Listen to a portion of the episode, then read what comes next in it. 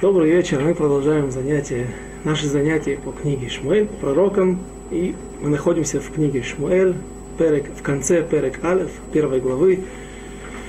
И в прошлый раз мы были, э, пытались разобрать, пытались разобрать э, интересный момент, очень пикантный момент, тот мидраж, который говорит, что маленький Шмуэль в возрасте двух лет, тот великий пророк Шмуэль, которого знаменитый Рав Азулай из Иерусалима, называемый Хидо, Хида, называет Рабан, Рав всех пророков, э, уже в возрасте двух лет, будучи приведенным своей мамой, отцом в, э, в храм, в Шило, его жизнь была подвергнута опасности. Сам себя подверг опасности. Какой же опасности? Написано, прежде всего, еще раз я повторю,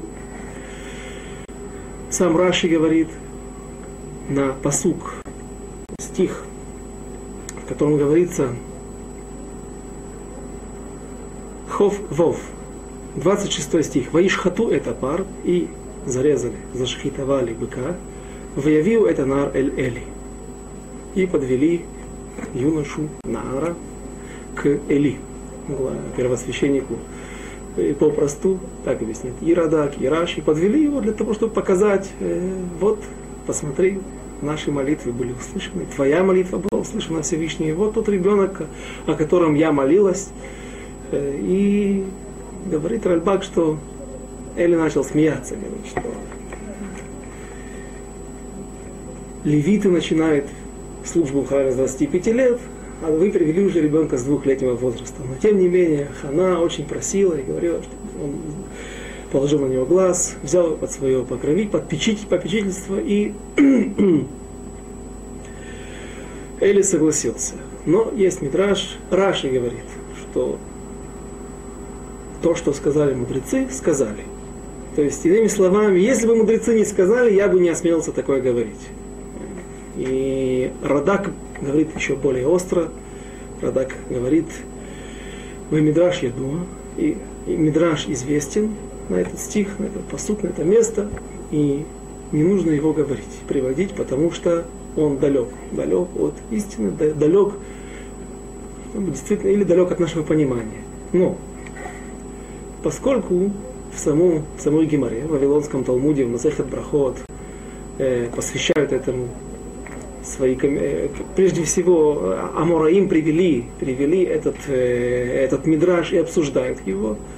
И очень много, в основном, охроним, комментаторов Вавилон, мудрецов, которые жили, мудрецов Тора, которые жили несколько сот лет последних, буквально до наших времен, до наших поколений, э, поскольку они очень много написали на эту тему, пытаясь объяснить Поэтому я решил все-таки привести этот мидраж и с, с прекрасным объяснением э, Слах. Это Равланда из Праги, котором мы уже говорили. И вот говорит Слах так, что прежде всего есть такая Аллаха, есть такой закон в части Шилхан Аруха Йоредея, Симан Рейш Мембет, написано в Саиф, в параграфе третьем, написано тот, кто море алхабив рабо, миша море алхабив рабо, хаяв бенавшо, хаяв мита. Э, тот, кто указывает Аллаху перед своим раввином, тот обязан предан смерти. Э, имеется в виду смерть не посредством Санедрина, человека судят как преступника, э, присуждают его на смертную, как смертной казни. Имеется в виду, что бидей шамаем, мета бидей шамаем, смерть с небес. То есть этот человек, в принципе, приглашает себе на голову проблемы. Что же также есть спор, что же является, какая ситуация называется море Аллаха рабо, указывает Аллаху рабо. Есть разные мнения. Тот, который говорит про вообще устанавливает бейт мидраш, новый, новое место, где учат Тору в том городе, где есть его Рав, Рав, который больший Талмит Хахам, больший мудрец. И этот человек начинает преподавать им, даже спорить на своего раввина. Есть мнения, которые говорят, и есть расстояние, на которое, в которых э, считают три, три парсы, ну, большое количество километров, когда человек может выйдя за эти границы, действительно преподавать и, и даже спорить на своего раввина, это не будет посягательством на почет, на на власть равина. И есть мнение, что именно, что спорить можно. Спорить можно и даже прийти, и даже это заповедь, прийти и спорить с раввином, со своим равом, со своим учителем. И говорит, так и так получается у меня из моей учебы. И если Рав даст разрешение, то никакой проблемы нет. Если он согласится, что действительно ты прав, несмотря на то, что ты ученик и меньший Талмит Хахам, или вообще не Талмит Хахам, э, тем не менее, э, такая ситуация, безусловно, допускается. Но если человек и именно такую ситуацию описывает Слах в нашем, в нашем, э, в, такую картину описывает Слах в нашей ситуации, что Рав устанавливает какой-то Аллаху, какое-то постановление в своем городе, аллахическое или основанное на обычаях этой общины, приходит другой человек, меньший по уровню Торы, или человек, который не обладает теми полномочиями равина в этом месте, и начинает устанавливать другой закон, другую Аллаху, и действительно люди начинают делать. Не только выступает э, со статьями, с высказываниями, с речами, а именно какая-то часть населения, еврейского населения в этом городе, начинает делать иначе по установке нового равина или нового человека. Вот это называется Муре Алхалиф Нейрабо и Какая же здесь была ситуация? Какой же был, какая картина? Говорит Пнеяушуа, почему написано Ваишхату, множественное число? Множественное число, это означает, что там было много людей, которые ждали приказа Эли, выполняли приказ Эли. Эли сказал, что лучше дождаться, чтобы пришли коины, несмотря на то, что шхита кширабе зар, каждый зар, имеется в виду не коин, который занимается жертвоприношениями в храме, может резать животных, и также не только любой из израильтян, а также женщина и также раб. И даже кочи, э, жертвоприношения в храме, не просто шхиту, не просто свои жертвы, которые люди принесли в храм. И несмотря на это, Эли, Эли, конечно же, знал эту Аллаху, но тем не менее он хотел легадер украсить, улучшить Аллаху, потому что Аллахот шхита очень сложная, есть масса подводных камней, есть масса опасностей, которые могут привести к неправильной шхите и таким образом целое животное, если это бык, то огромное количество мяса, несколько сот килограмм будет, уйдет на нет. И поэтому он сказал, ждите коина, пока что коины освободятся от работы в храме и придут, они сделают, зарежут ваших животных. В это время молодой, маленький Шмуэль, это тоже вопрос – на которую я, в общем, не искал ответ, не, не нашел ответ.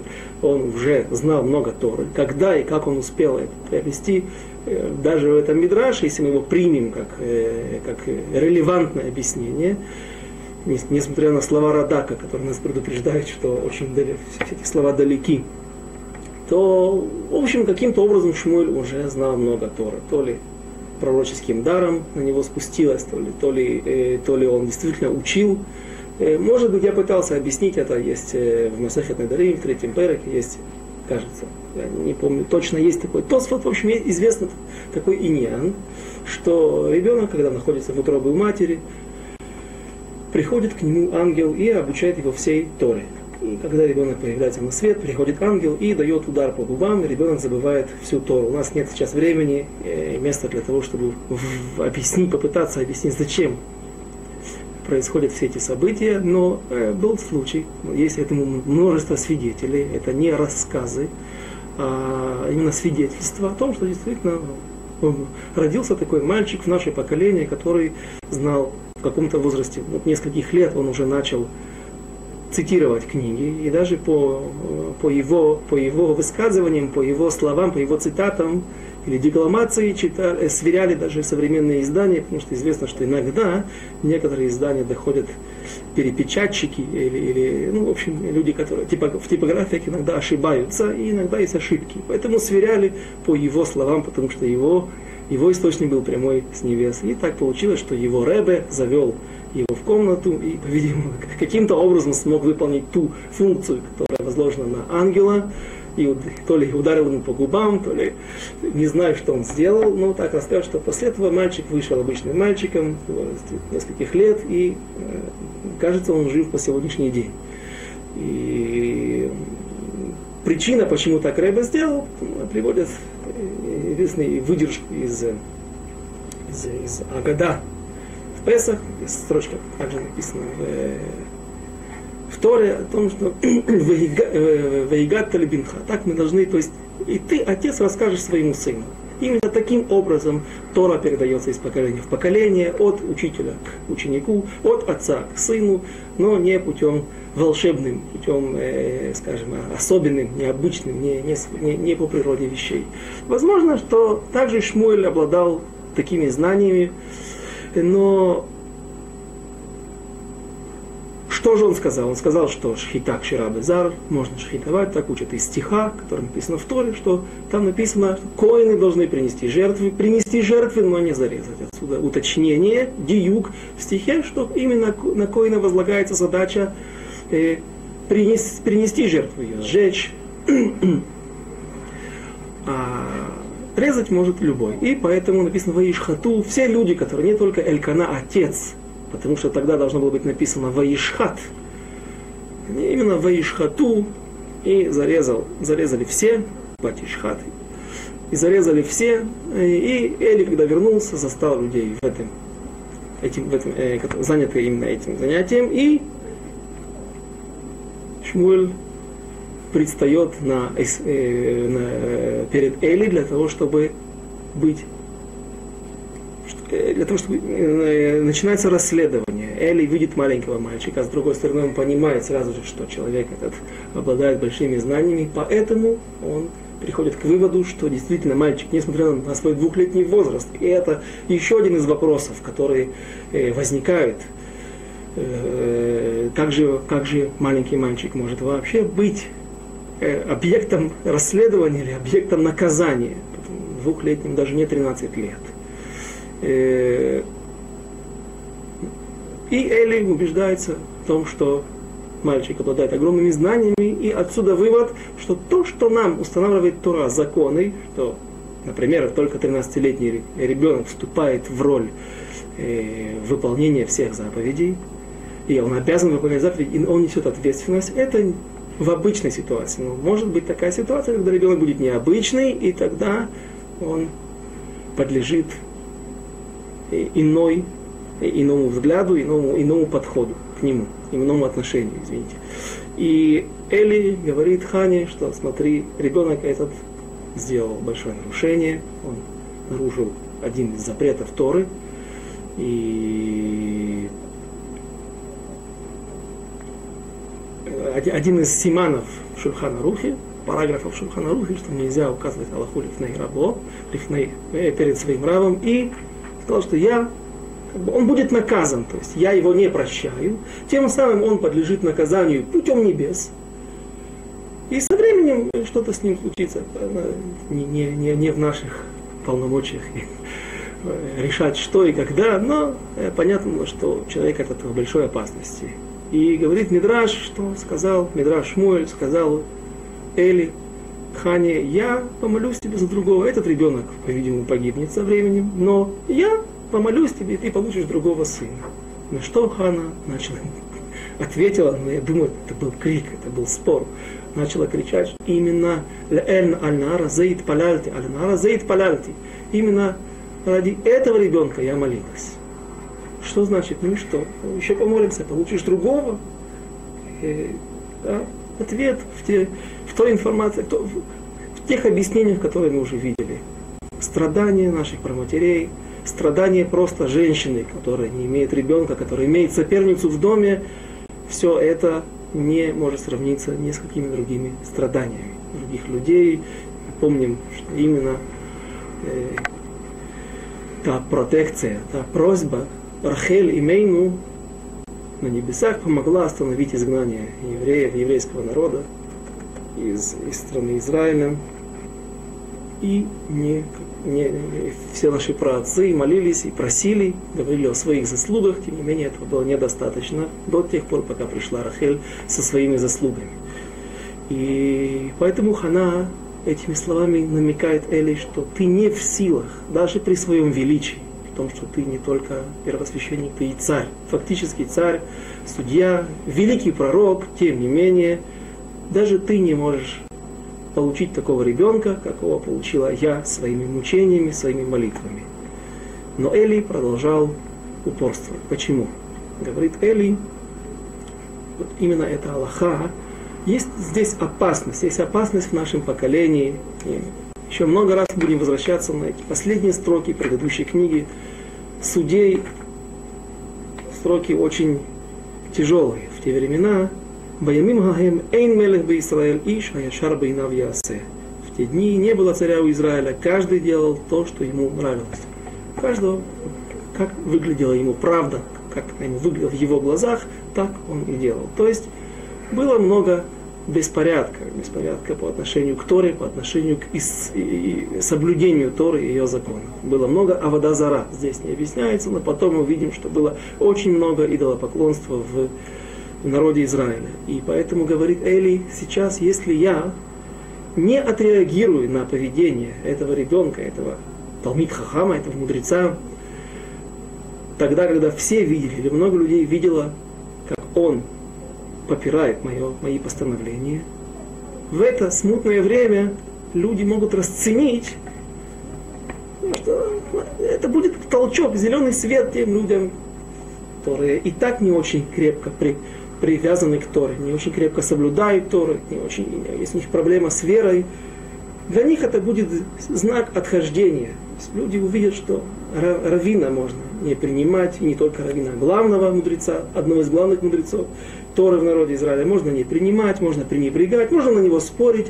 Это может привести огромные, огромные разрушения в стране, огромное разрушение в народе Израиля и разрушение духовного мира – и на это Хана отвечает ему, что, во-первых, он ребенок. И несмотря на то, что его знания равны как знания одного из больших мудрецов в народе Израиля, тем не менее, ты не можешь относиться к нему во всех аспектах во всех плоскостях смотреть на него как совершеннолетний человек. Даже 13, давайте просто посмотрим э, сегодняшняя реальность. Даже по Торе. Простой ребенок, который исполнилось 13 лет, бармицу, он надевает филин, он теперь обязан выполнять все заповеди.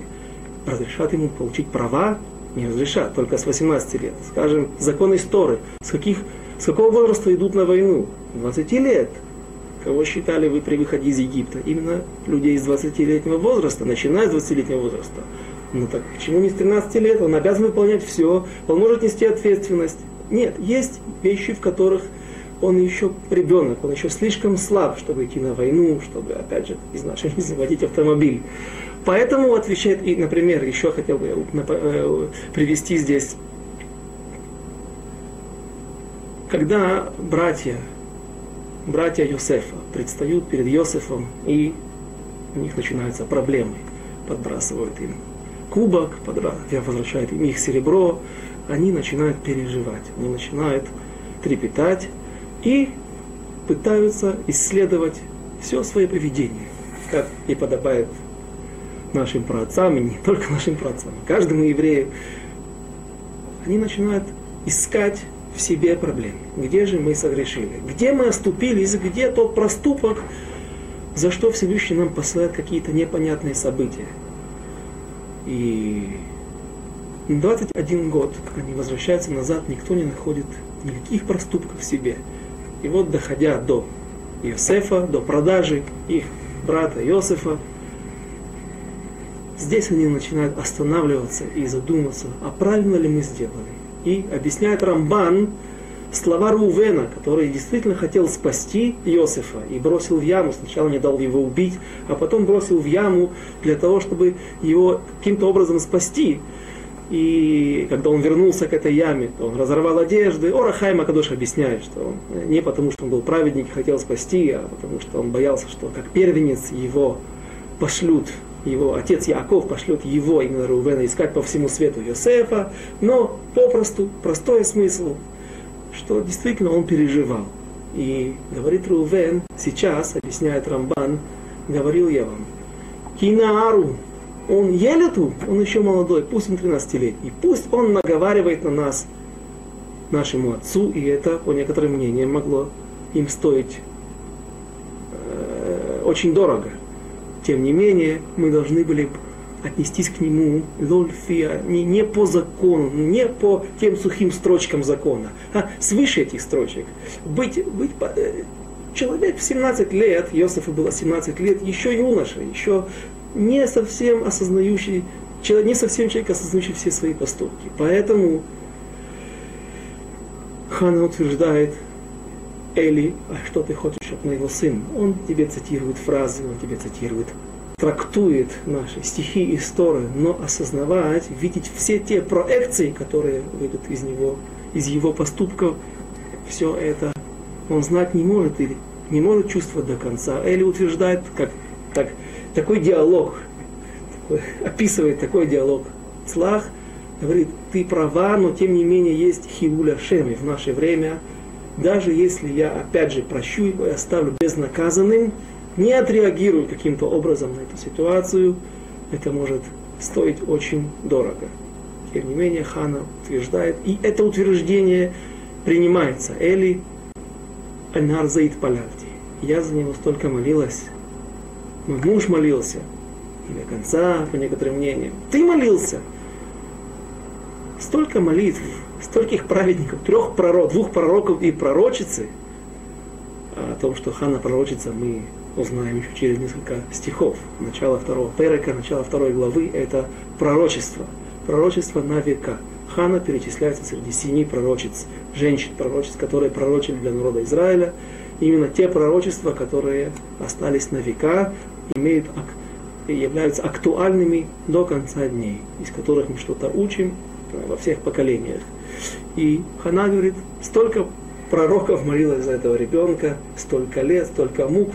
Из такой ситуации не выйдет Хилуль Ашем.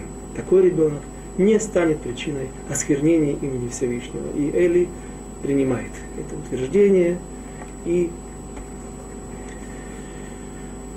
отпускает, действительно прощает – возможно, опять же, было анья, громогласное прощение, чтобы все люди услышали, что действительно эта ситуация сводится на нет, или признает, что здесь была ошибка и нет причины для наказания этого ребенка. И прочитаем последние стихи в, в первом пероке,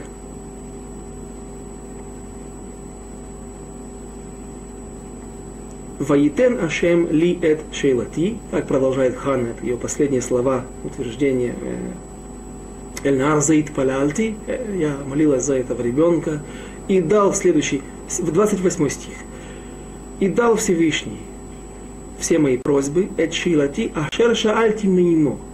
Все то, что я просила у Всевышнего, я, я прошу обратить внимание здесь на эти слова, я получила от него. И следующий стих – это был, извините, это был 27 стих, сейчас 28. Вегам анохи и шельтигу лашем коль хаемим ашер хая гу шау лашем.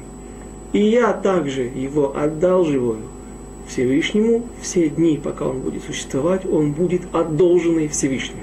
Кто здесь одалживает, кто принимает это одолжение? Всевышний дает, одалживает ребенка, Хана не говорит, что Всевышний дал мне, подарил мне, это не подарок. Он одолжил. Почему не подарок? Почему именно... Обычно, если я что-то одалживаю, значит, я должен буду вернуть это. Во временное пользование дают в мои руки. На время. И Хана говорит, я одалживаю это обратно, отдаю Всевышнему то, что он мне одолжил. Это напоминает строки из Перкево, из получения отцов. Есть э, в третьем Переке, в третьей главе, в восьмой Мишне написано так.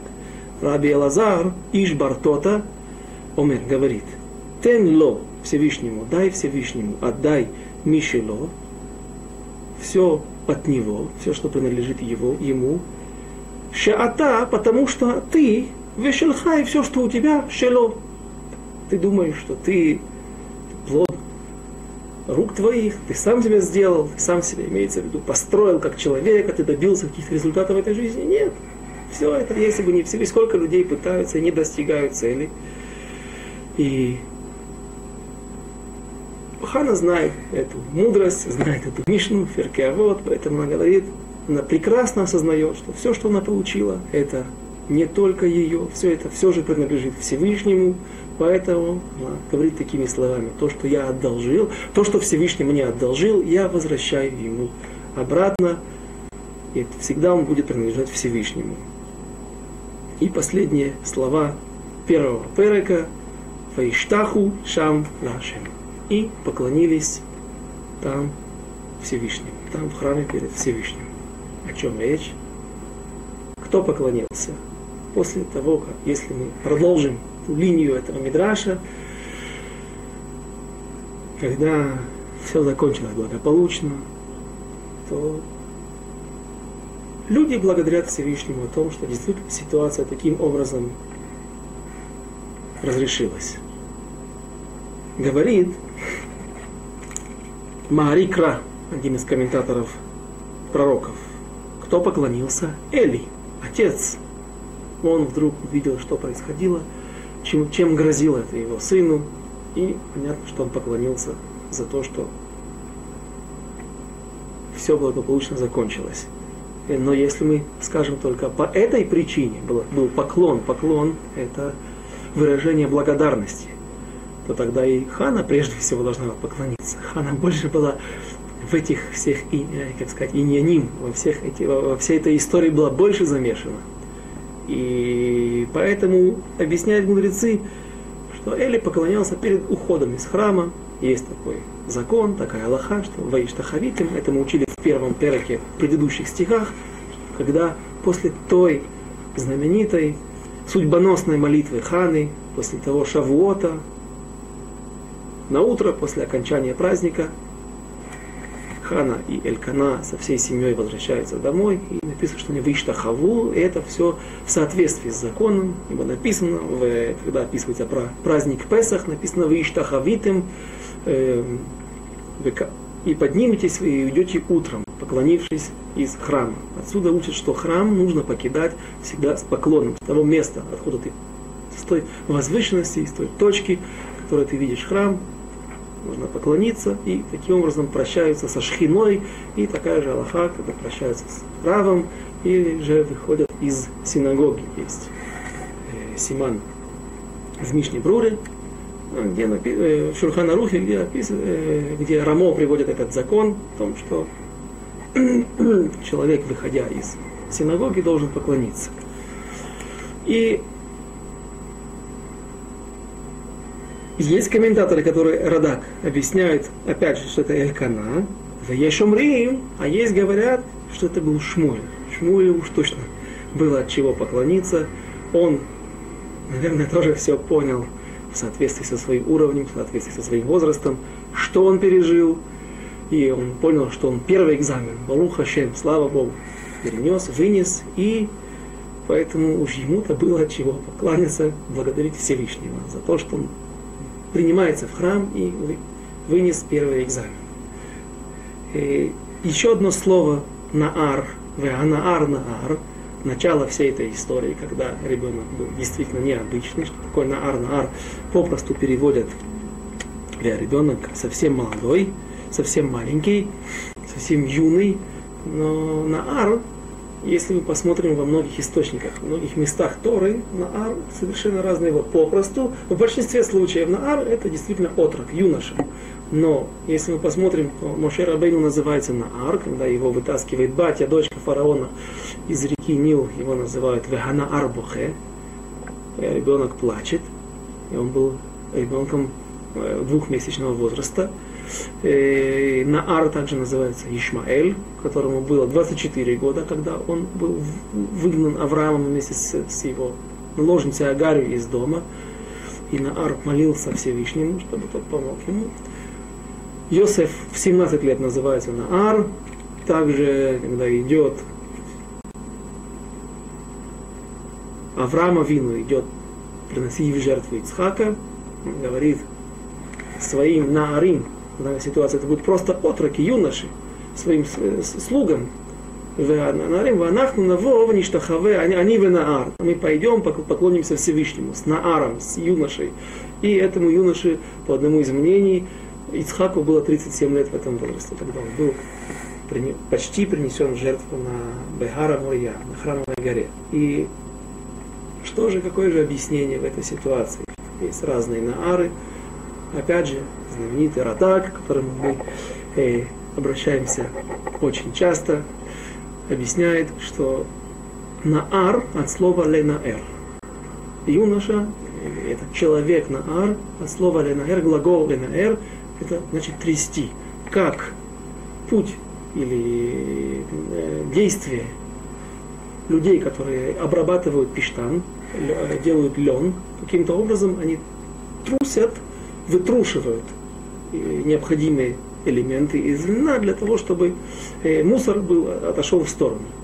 Отделяют псолет от охр, а отделяют э, ненужную часть от э, шлаки какие-то или мусор от нужных частей и это намекает нам на то, что человек называется наар, когда он умеет разделять между добром и злом. То есть человек, у которого есть разум, он понимает многое. И именно такими был юный Шмуэль, двухлетний Шмуэль, придя в храм. Так благополучно заканчивается первый экзамен Шмуэля. С ханами практически больше не встречаемся. Немножко мы коснемся ее в конце второй главы. Элькана также появится еще, его отец появится в одном из пророчеств, одном из упреков именно Эли. И теперь начинается жизнь Шмуэля при храме. Но до этого Хана говорит свою песню. Почему именно песнь, а не песню? Это особая песнь, можно сказать, как гимн, и говорит Мидраш, не Мидраш, а Таргум, перевод с арамейского языка. Это перевод как, как комментарий на песнь песней. Там говорится в первом стихе Шира Ширима Шерли Шломо. Песнь песни, которую сказал, которая принадлежит царю Соломону.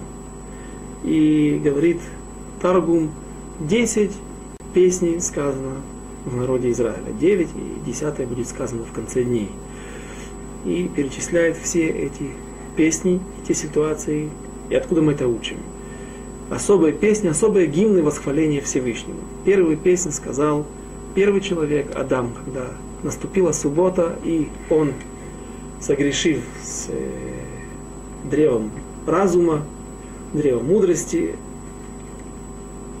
он был в опасности, и наступила суббота, и она стала его как бы защитником. Поэтому он, он в этот момент был прощен его грех. Не совсем, некоторые вещи, например, бессмертность он потерял, потерял, но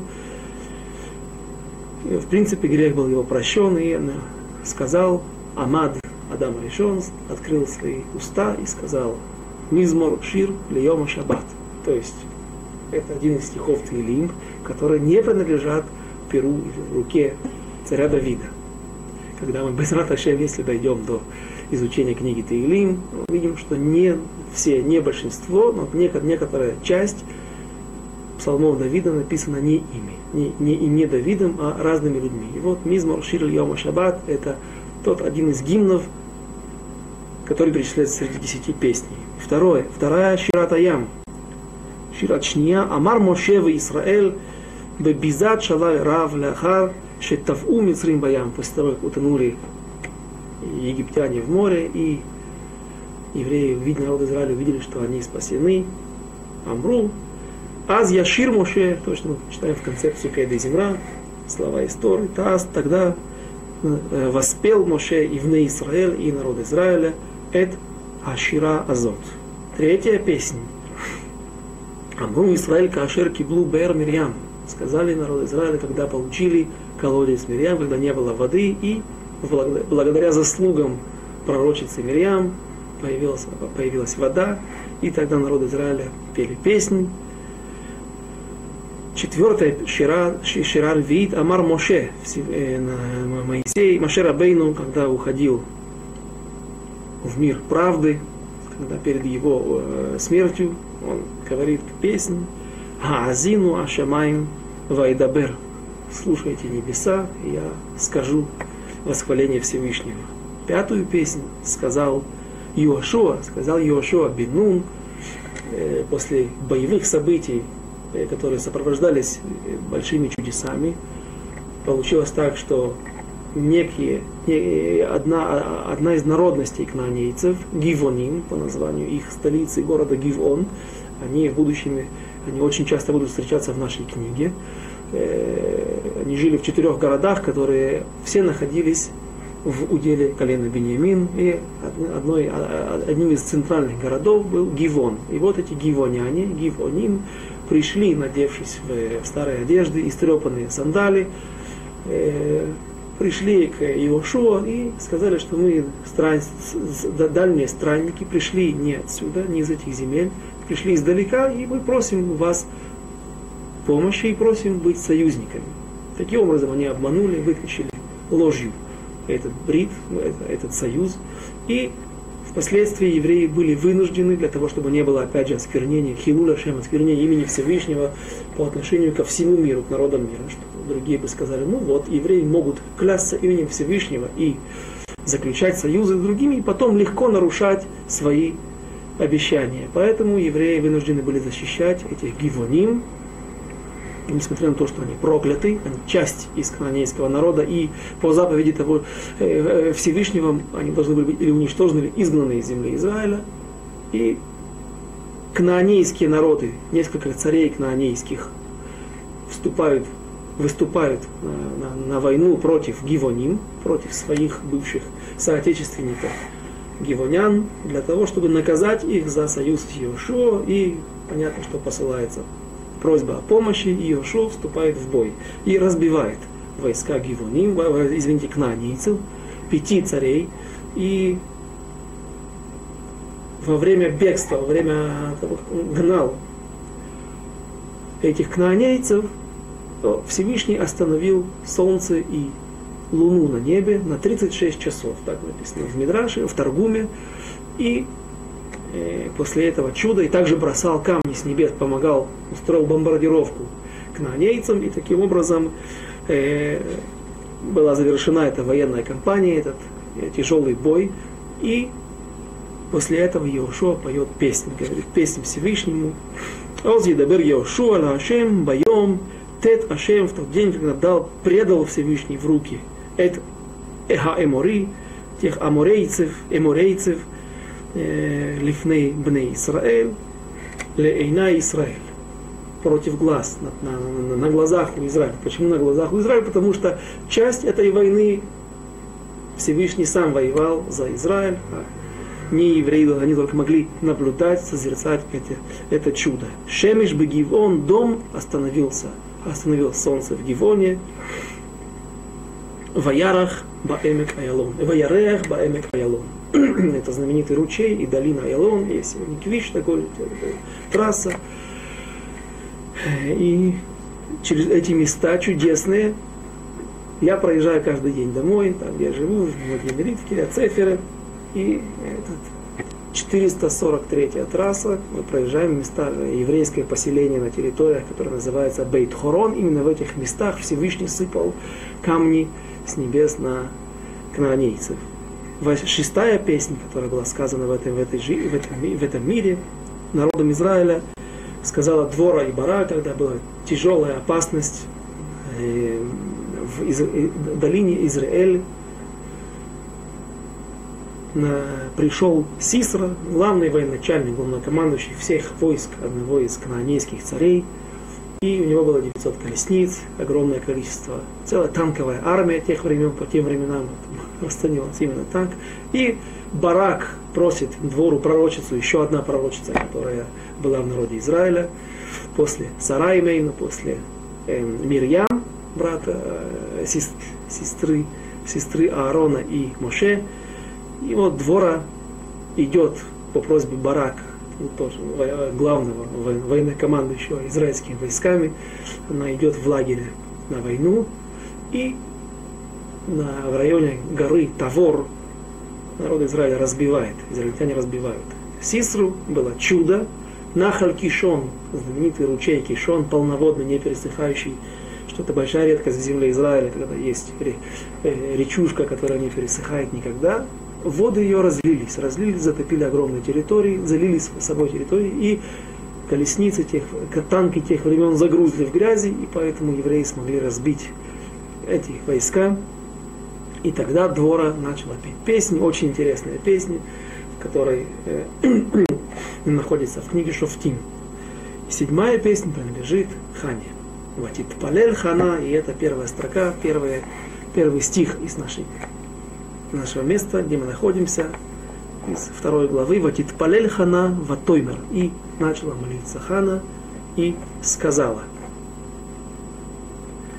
Э, закончим сначала весь список э, тех песней. Шесть, восьм, э, седьмая песня принадлежит Хане. Восьмая песня, сказал царь Давид, когда избавил его, Всевышний избавил Давида от всех врагов. Давид начинает петь. Давид поставил на колени самых больших, самых тяжелых врагов. Это филистимляне, с тех пор они больше не поднимали голову, не поднимались в границы Израиля. И девятая песня принадлежит царю Соломону. Мелех, Шлома Мелех пишет песнь, э, тоже полностью пророчество. Была получена пророческим даром песни. Десятая песня будет сказана, когда Иткапцу галует, когда соберутся евреи со всего мира и со всех уголков земли, и они будут воспевать Всевышнего. И намек на нее или э, какой-то текст ее находится в книге его, э, его Шуа, в книге Э, Ешаяу, пророк Ешаяу, оттуда учим мы, что будет такая, такое песнопение, особый гимн в конце дней. И теперь присутствуем, начнем Безрат Ашем, второй перек, вторую главу. И молилась Хана и сказала, задает Малбим, один из важнейших комментаторов пророков и Торы, как Хана могла петь песни? Как она могла петь песни? Есть Аллаха, есть закон, который запрещает женщинам петь в присутствии мужчин. Эрва, коль бы еще эрва. То есть голос женщины, он настолько красив, что он может побудить других мужчин к нехорошим мыслям. Поэтому э, женщине запрещается петь в присутствии чужих мужчин. Не будем входить во все нюансы этой Аллахи, этого закона, но вопрос задается, как Хана могла петь. И одно из объяснений, которые дают наши комментаторы, наши мудрецы, что здесь написано «Вело ташир хана», «Вело ташар», как написано, например, у пророчицы Дворы. Шестая песня, о которой мы уже говорили сегодня, а именно написано «И молилась». Хана говорила эти слова в молитве.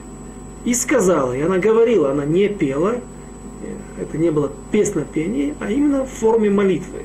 Но ее важность расценивается как песня. А когда мы спросим, ну хорошо, ты объяснил здесь, а что насчет дворы? Вот Ашар двора написано запела двора. Э, объяснение такое, что там был барак. Барак тоже один из важных людей, который привел это избавление, который участвовал в этой победе, был судьей народа Израиля. Э, Барак пел песню, Двора ее сочинила, Двора была ее автором и говорила, передавала все те слова, те смыслы, которые заложены в эту песню, в эту песнь, а Барак ее произносил. Поэтому таким образом объяснять. Там был барак, поэтому можно сказать ваташар, потому что пел, действительно, это было песнопение, но говорил ее, пел, пел барак, а не двора. А здесь у Ханы никого не было, кто пел за нее, но она действительно не пела, а говорила. И еще интересное объяснение, больше похоже на, на, на ворд какой-то. Так я слышал, что написано после второй песни, которую народ Израиля сказали на мертвом во время растечения Красного моря, Ямсуф, когда было избавление, после этого следует такой текст. И вышла э, Мирьяма Мивья, пророчица Мирьям, и взяла Тоф. Тоф это бубен или барабаны. И также другие женщины вышли вместе с ней, и также они говорят свою, свое песнопение, которое не перечисляется среди песней, среди тех гимнов. Но, тем не менее, это, это, это, это рассказ описывается. Почему там задают такой вопрос, почему именно барабаны? Ну, взяли бы какие-то арфы, взяли бы какие-то скрипки, какие-то красивые э, инструменты, у которых есть хороший голос. Это по той же причине, такое объяснение. Они шумели, взяли барабаны не для аккомпанемента, не для того, чтобы было какое-то э, звучание, а чтобы заглушить свой голос. Им хотелось петь, они пели Всевышнему, они благодарили Всевышнего за, за избавление. С другой стороны, а, и есть проблема, могут мужчины услышать, и таким образом мы сделаем, э, введем их в какую-то проблему определенную, а так мы будем шуметь, они били в барабаны, и таким образом заглушали свой звук. Но это кстати, можно спорить, если это действительно такой смысл. Ну, Но все к, этой, к этому вопросу, как же, вопросу Марлима, как же Хана могла, могла петь. И теперь мы приступаем к самому тексту. Ватит парель Хана Тоймар, Алац либи баашем, Рама карни башем Архав пи аль ойвай, ки самахти бишотеха. Есть несколько комментаторов, которые объясняют каждый по, принимает свою линию и очень четко идет именно во всех комментариях именно по этому маршруту. Виленский Гаон говорит, что здесь перечисляются разные чудеса, Таргум также говорит, что здесь перечисляется масса чудес, которые э, происходили с народом Израиля. Э, Ялкут Шимойни, один из важных сборников Мидрашей, Мидрашей, практически полностью приводит Мидраш Танхума в себе. И он говорит о том, что Хана здесь приводит все 18 благословений из этого из, из молитвы Ханы, не из молитвы, а из песни Ханы, мы учим все благословения нашей молитвы. Шмунайсры, Амиды. Намеком. И э, все это в разброс идет, не по порядку, но так, так наши мудрецы находят, находят этот э, текст. И начнем по порядку. Все, что говорят наши мудрецы, наши комментаторы на песнь Ханы. Алац либи. Что такое алац? Алаца, алац это один из синонимов радости. Есть симха, есть гила, есть, э, может быть, может быть, стоило действительно, есть несколько книг того же Мальбима, на, на, на основании комментариев Мальбима один из мудрецов нашего времени составил, составил э, просто сделал подборку его комментариев на разные слова синонимы, э, на разные понятия. И есть маленькая книга самого Мальбима э, Яир Ор. Также есть книга мудреца, который живет в наше время, Талмит Хахам, Рав Вертхаймер. В этой книге он объясняет, так он просто называет, Биур Шимот Мирдофим. Объяснение слов синонимов в нашем святом языке. И он приводит различные, различные синонимы и объясняет на основании источников, в чем разница, чем отличается, потому что святой язык имеет, если сказано какое-то слово, то оно имеет в себе какой-то смысл и иной смысл. Несет в себе какой-то другой оттенок в радости есть. Опять же, сим, сису, симху, а есть симха, есть сасон, другая радость, есть гила, есть э, рица, дина, то, что мы ну, говорим в, на Шева благословение, что после Шева. И вот один из синонимов радости, одно из выражений радости – это алац. Ялкут Шимони сразу же приводит э, интересный друж, намек. Хана здесь намекает на свои переживания и на тот, оптими, тот источник оптимизма, откуда на источник сил, который она черпала. Э, говорят так. Если мы напишем слово «алац»,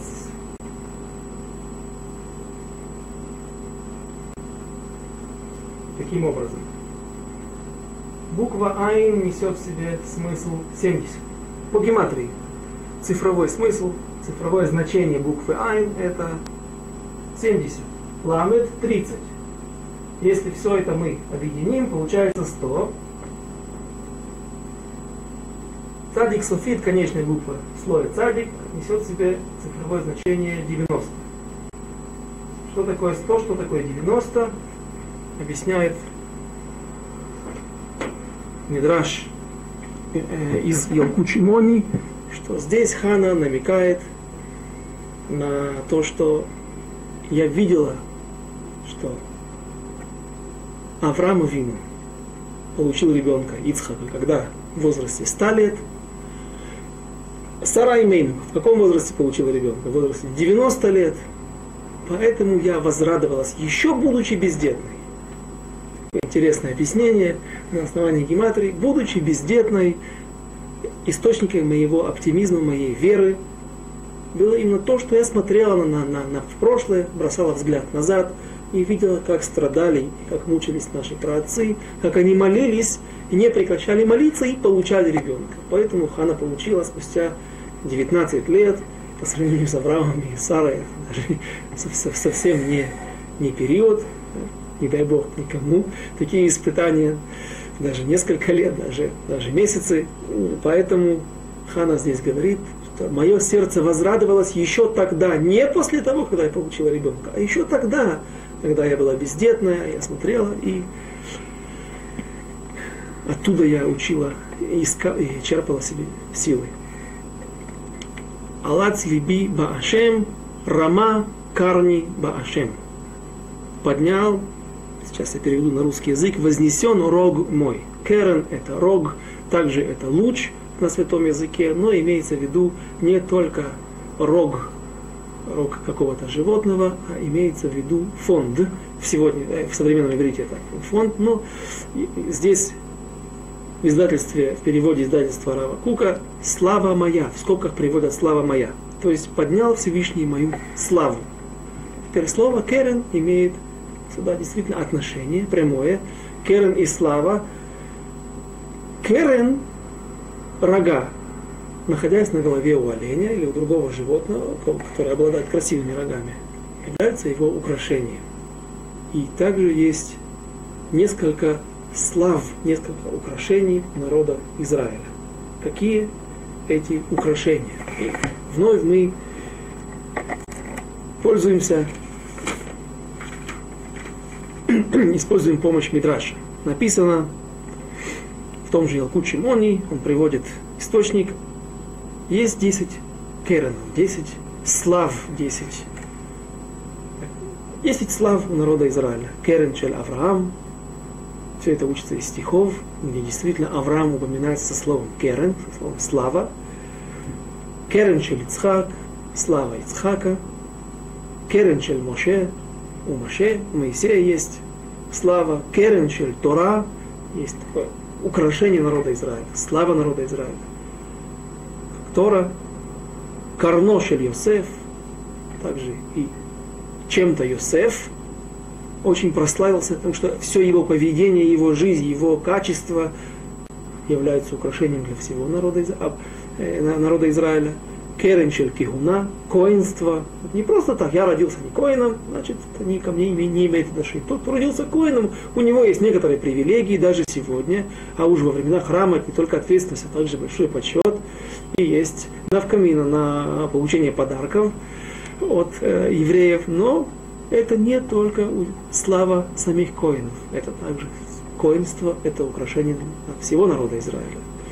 Керенши Левия. И вот таким образом мы видим, как это относится к нашему стиху.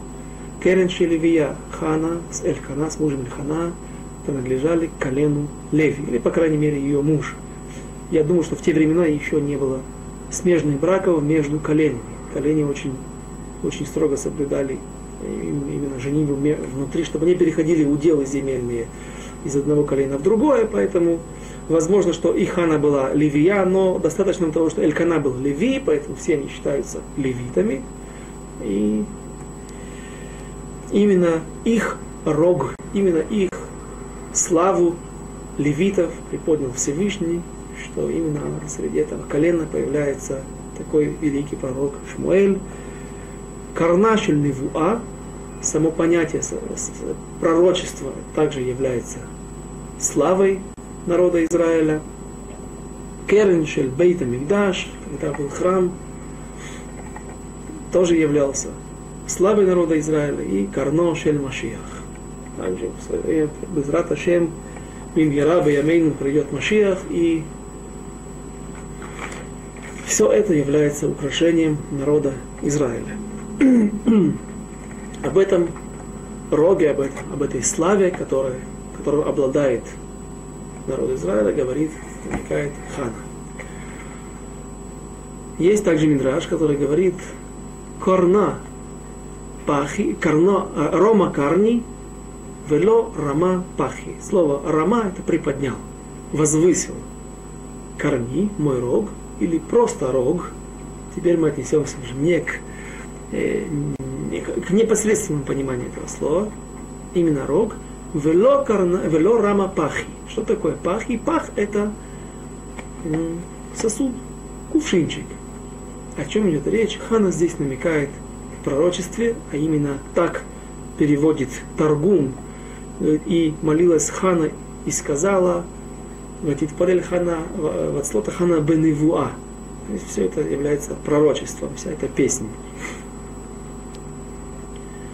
Хана здесь намекает на то, что ее сын, который, который будет украшением не только колена левитов, но и всего народа Израиля. Шмуэль, пророк Шмуэль, он в свое время помажет на престол двух царей. А, один это царь Шауль, и второй царь Давид. И вот именно царя, царя Шауля Шмуэль помазал, пророк Шмуэль помазал маслом из кувшинчика, а царя Давида помазал из рога. И говорит Мидраш, то царство, тот царь, который был помазан на трон, на царствование из какого-то сосуда, царство его было очень кратковременным и быстро прошло, и не имело продолжения, как царство царя Шауля и царство Егу. Этот царь упоминается в книге Малахим, и он был тоже помазан на престол именно, именно из такого-то сосуда. А вот царь Давид и царь Шламо были помазаны на трон из рога, то есть рог, из которого был сделан сосуд, и в него было налито оливковое масло. Это царство сохранилось. В чем был намек? Почему так сложились обстоятельства в тех, у тех царей, что именно такими сосудами их помазали, и это стало как бы судьбоносным моментом в их жизни, в их истории. Сосуд имеет ограничения.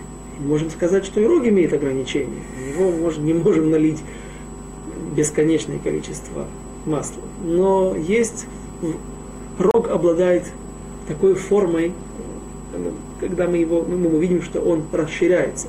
Он все время уходит куда-то, изгибается и расширяется. И когда народ Израиля стоит в, во время получения Торы под горой Синай, то что они слышали? Слышали, видели, видели и слышали звуки, или видели, видели звуки, так написано. И коль шофар олех вихазек. Слышат голос шафара, который производится именно рогом, и он идет и усиливается. Шафар Всевышнего, пусть это был не шафар сделанный, на, не, не, не, не людской шафар, не земной шафар, пусть это был шафар Всевышнего, но именно в, в роге мы видим тот момент бесконечности, тот намек на бесконечность, что он может тянуться долго.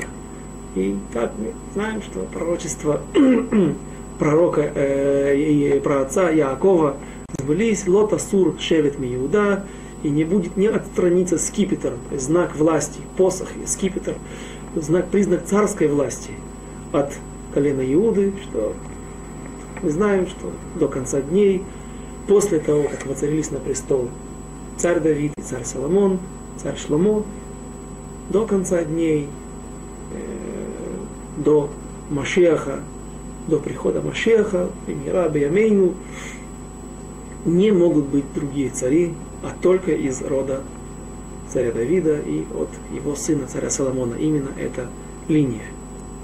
И таким образом Хананы пророчествует о том, Рома Карни, Велой Рома Пахи. Продолжим все тот же стих, первый стих во, втором, во второй главе. Рахав пи аль ойвай раскрыл, расширил уста мои Всевышний, или я еще перевел, разверзлись уста на врагов, ки самахти бишотех. И я радовалась в своей радости, в своем избавлении или в твоем избавлении. Если мы сегодня успеем, интересный момент. Что значит раскрылись, разверзлись, раскрылись мои уста, расширились мои уста на врагов?